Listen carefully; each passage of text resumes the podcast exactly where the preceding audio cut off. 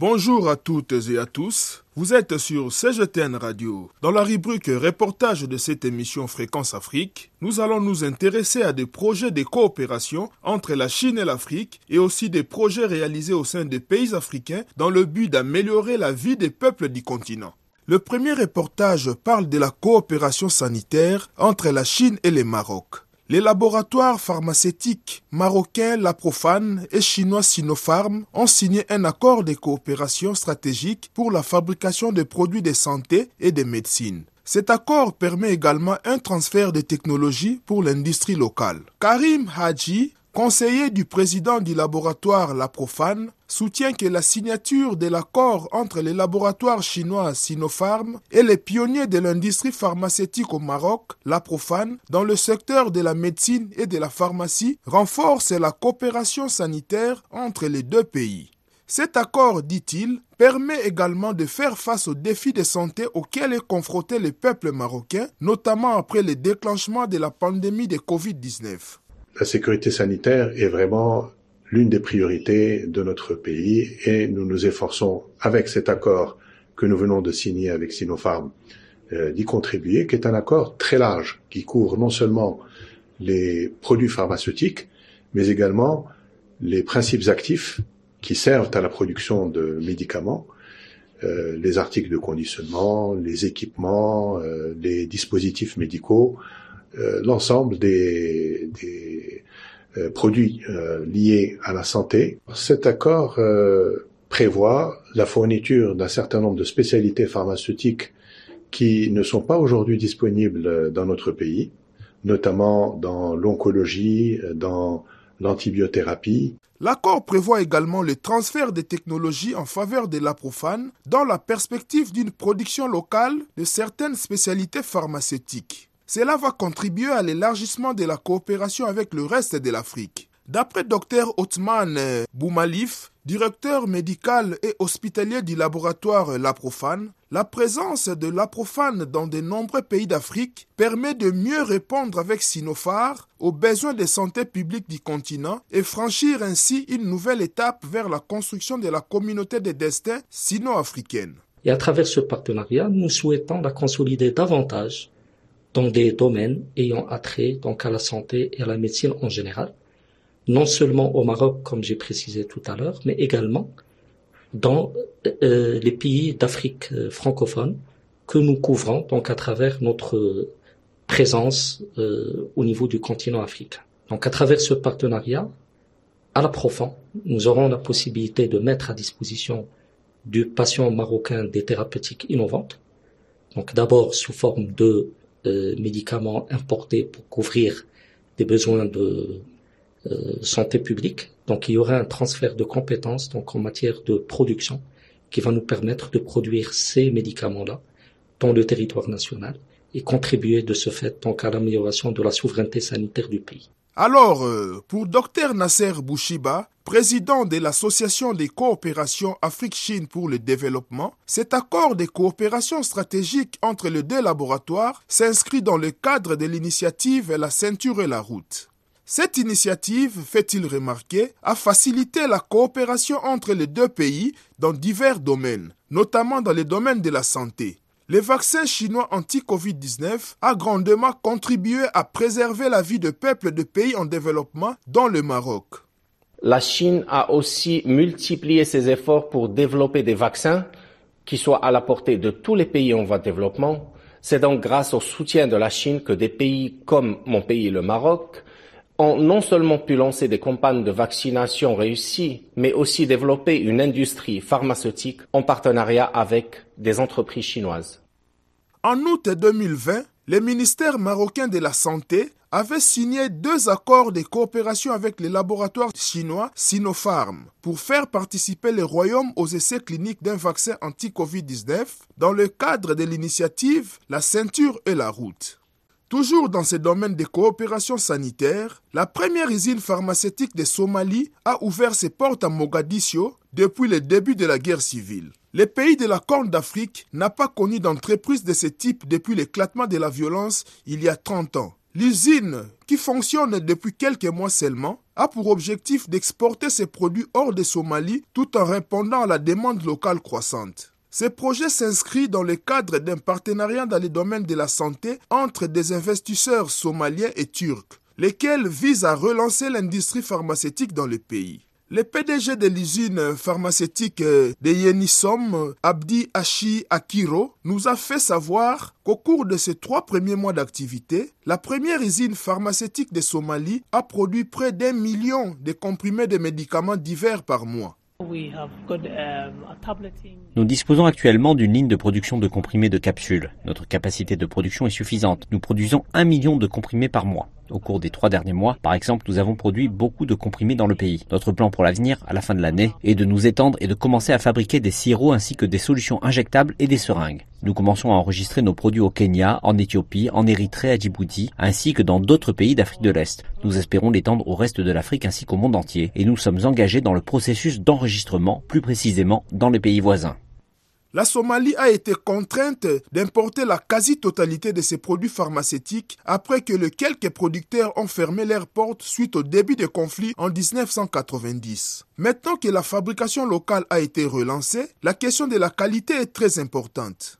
Ramla Abdallah Mohamed, responsable contrôle qualité de l'usine de Yenisom, nous en dit plus. Nous effectuons divers tests de procédure pour garantir le niveau de qualité des produits. Par exemple, nous effectuons des tests d'identification, des tests physiques, des tests d'uniformité, des tests pharmaceutiques et des tests d'évaluation du poids. Tout cela est fait car les médicaments sont destinés à la consommation humaine. Après la fin du processus, tout est emballé pour la commercialisation. À en croire le pharmacien locaux, comme M.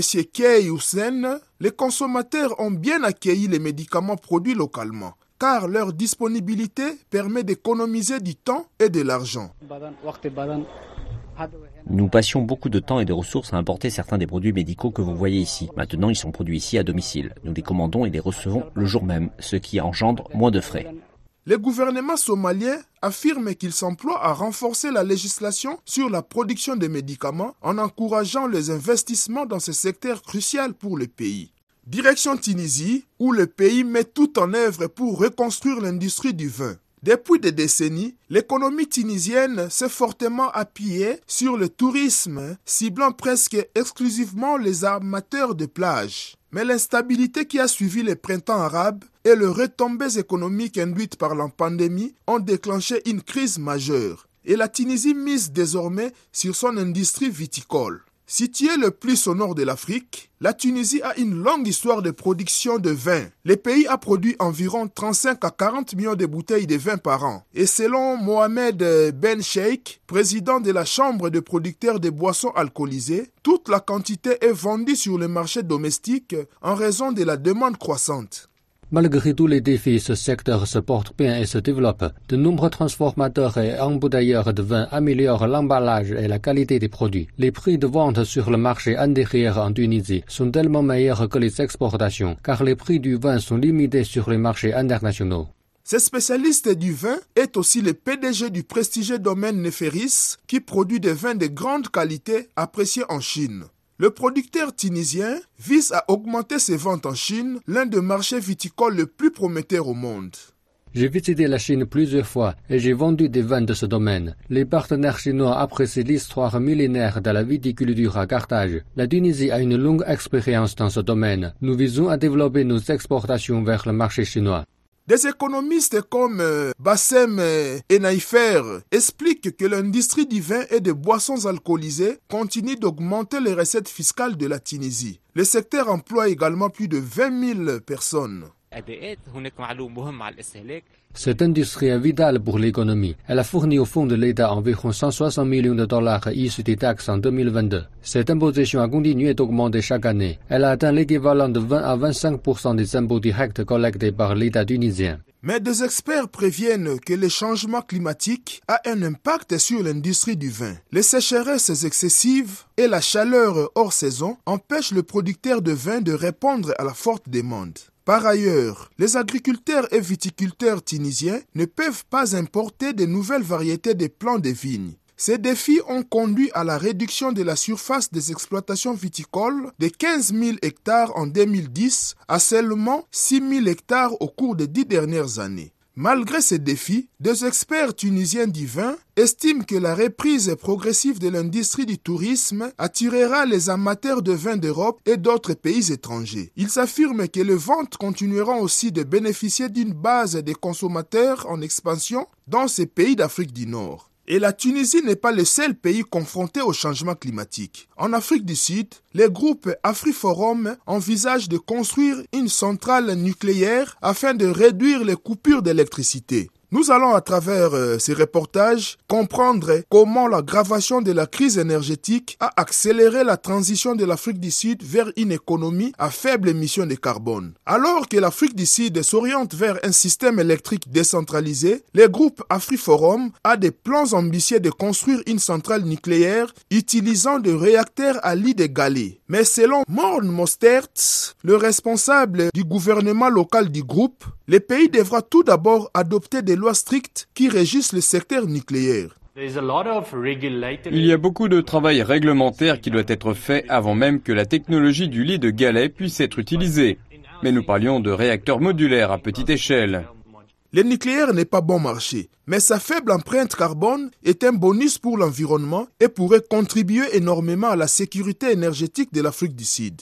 James Mackay, PDG du Conseil de l'énergie d'Afrique du Sud, nous en dit plus.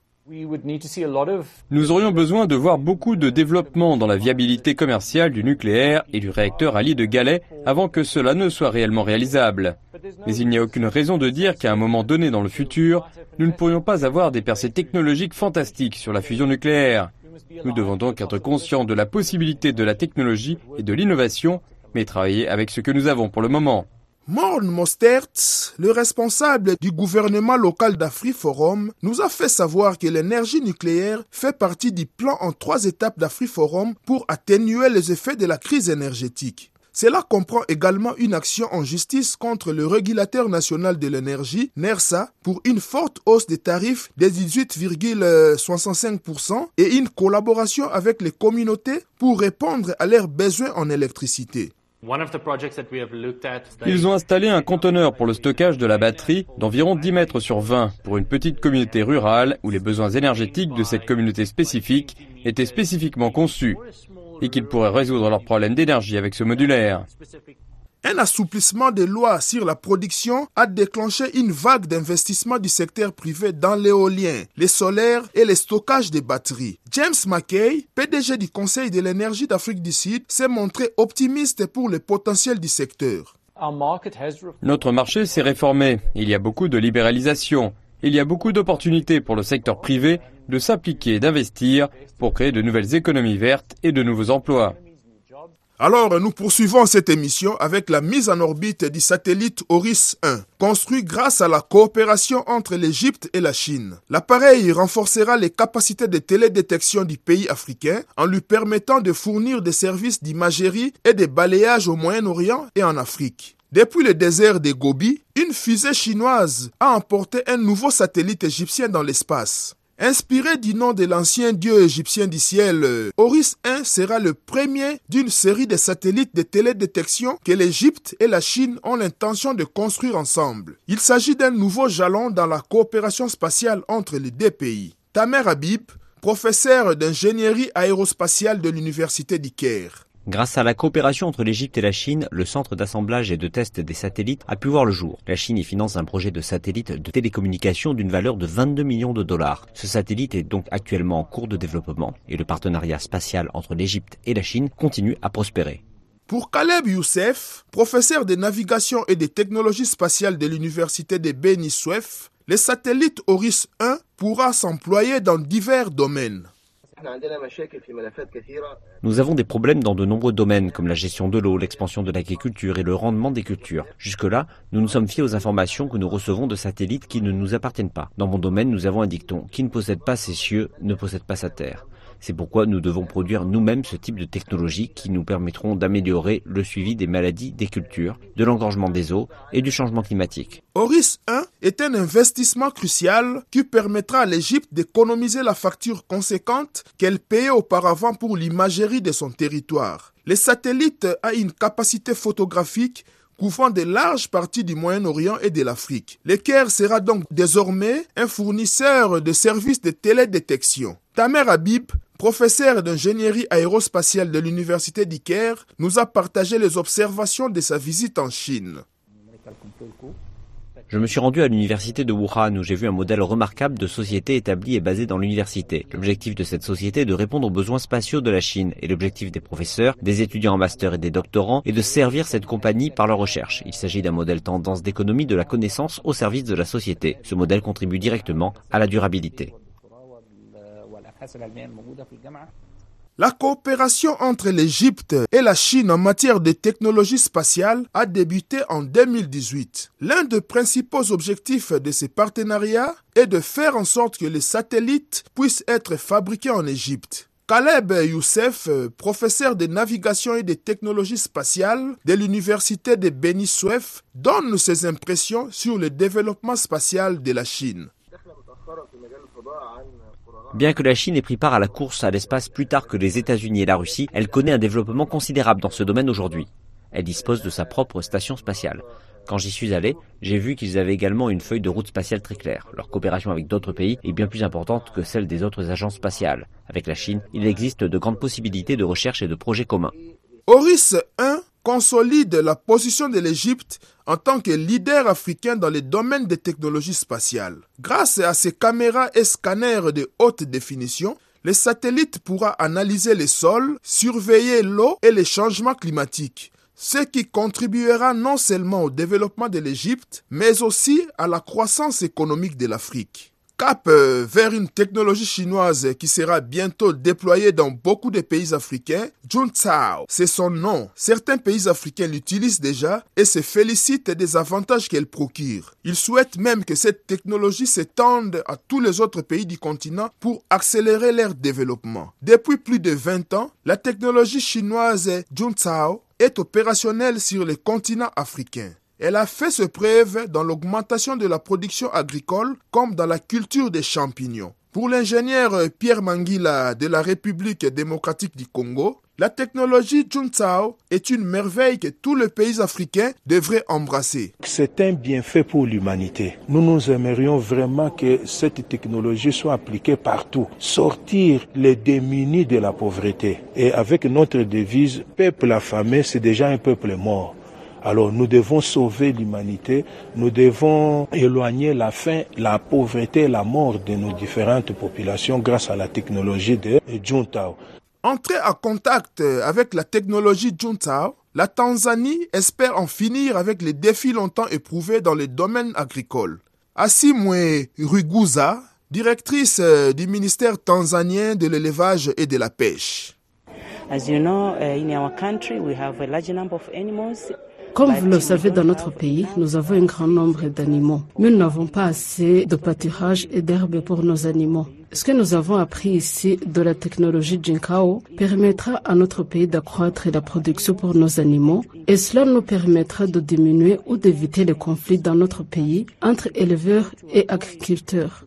Les experts en développement comme Amson Sibanda, chef de service de stratégie nationale et du renforcement des capacités du Rwanda, pensent que l'introduction de la technologie Juntao en Afrique permettra de réaliser les objectifs de développement durable.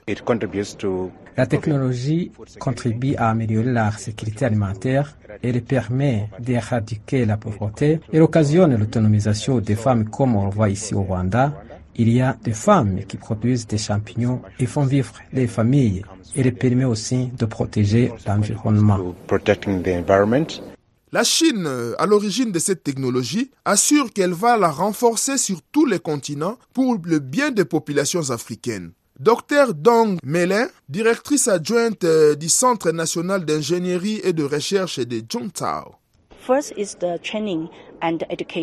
D'abord, nous prévoyons entraînement et formation. Nous envisageons beaucoup de formations en Chine et ailleurs, en particulier dans les pays africains pour les populations locales. Nous offrons aussi des bourses d'études aux jeunes étudiants africains en maîtrise et en doctorat. Nous comptons travailler avec des universités locales pour insérer la technologie Jinkao dans les programmes académiques. Pour le moment, le Rwanda, le Nigeria, le Zimbabwe, la Tanzanie et la République démocratique du Congo figurent parmi les pionniers qui se sont engagés à intensifier la technologie Juntao dans la culture des champignons et à l'étendre bien au-delà.